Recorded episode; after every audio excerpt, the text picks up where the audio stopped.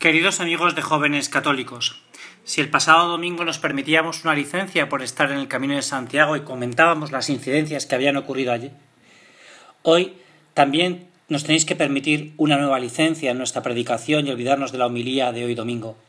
Ayer fue una gran fiesta para los jóvenes católicos.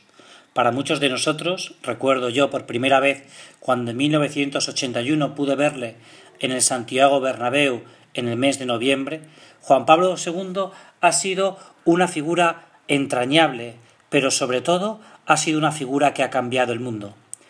Las diferencias entre Occidente y Oriente han desaparecido y las fronteras donde antes casi no se podían pasar se han establecido puentes que hoy nadie es capaz de destruir.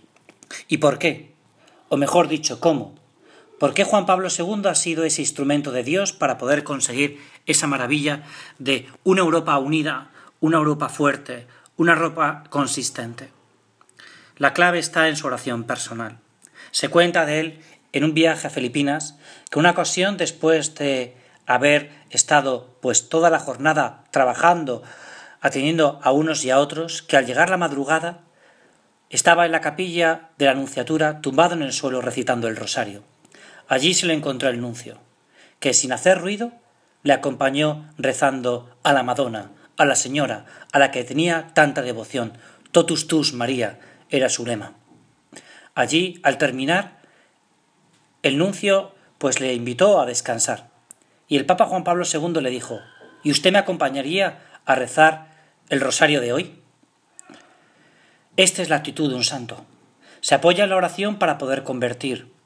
Horas delante del sagrario, que para él era un imán horas delante del crucifijo, esa última imagen que tenemos besando las llagas del Señor en el Vía Crucis antes de ir a la casa del Padre. Juan Pablo II, una figura entrañable, una figura valiente, una figura decidida, una figura fuerte, porque no tenía miedo a decir la verdad, ni a buscarla, ni a encontrarla, ni a difundirla, ni a propagarla. Yo te pido que mires su ejemplo que no te canses de mirarlo y que no te canses de rezarle. Él, para muchos de nosotros, nos ha acompañado desde nuestra juventud, nos ha acompañado en nuestra madurez. Ahora nos acompaña desde el cielo, desde la casa del Padre, como le gustaba él decir. San Juan Pablo II, patrono de los jóvenes, patronos de aquellos, como tú y como yo, que estamos dispuestos a entregar la vida por este ideal grande, que es Jesucristo.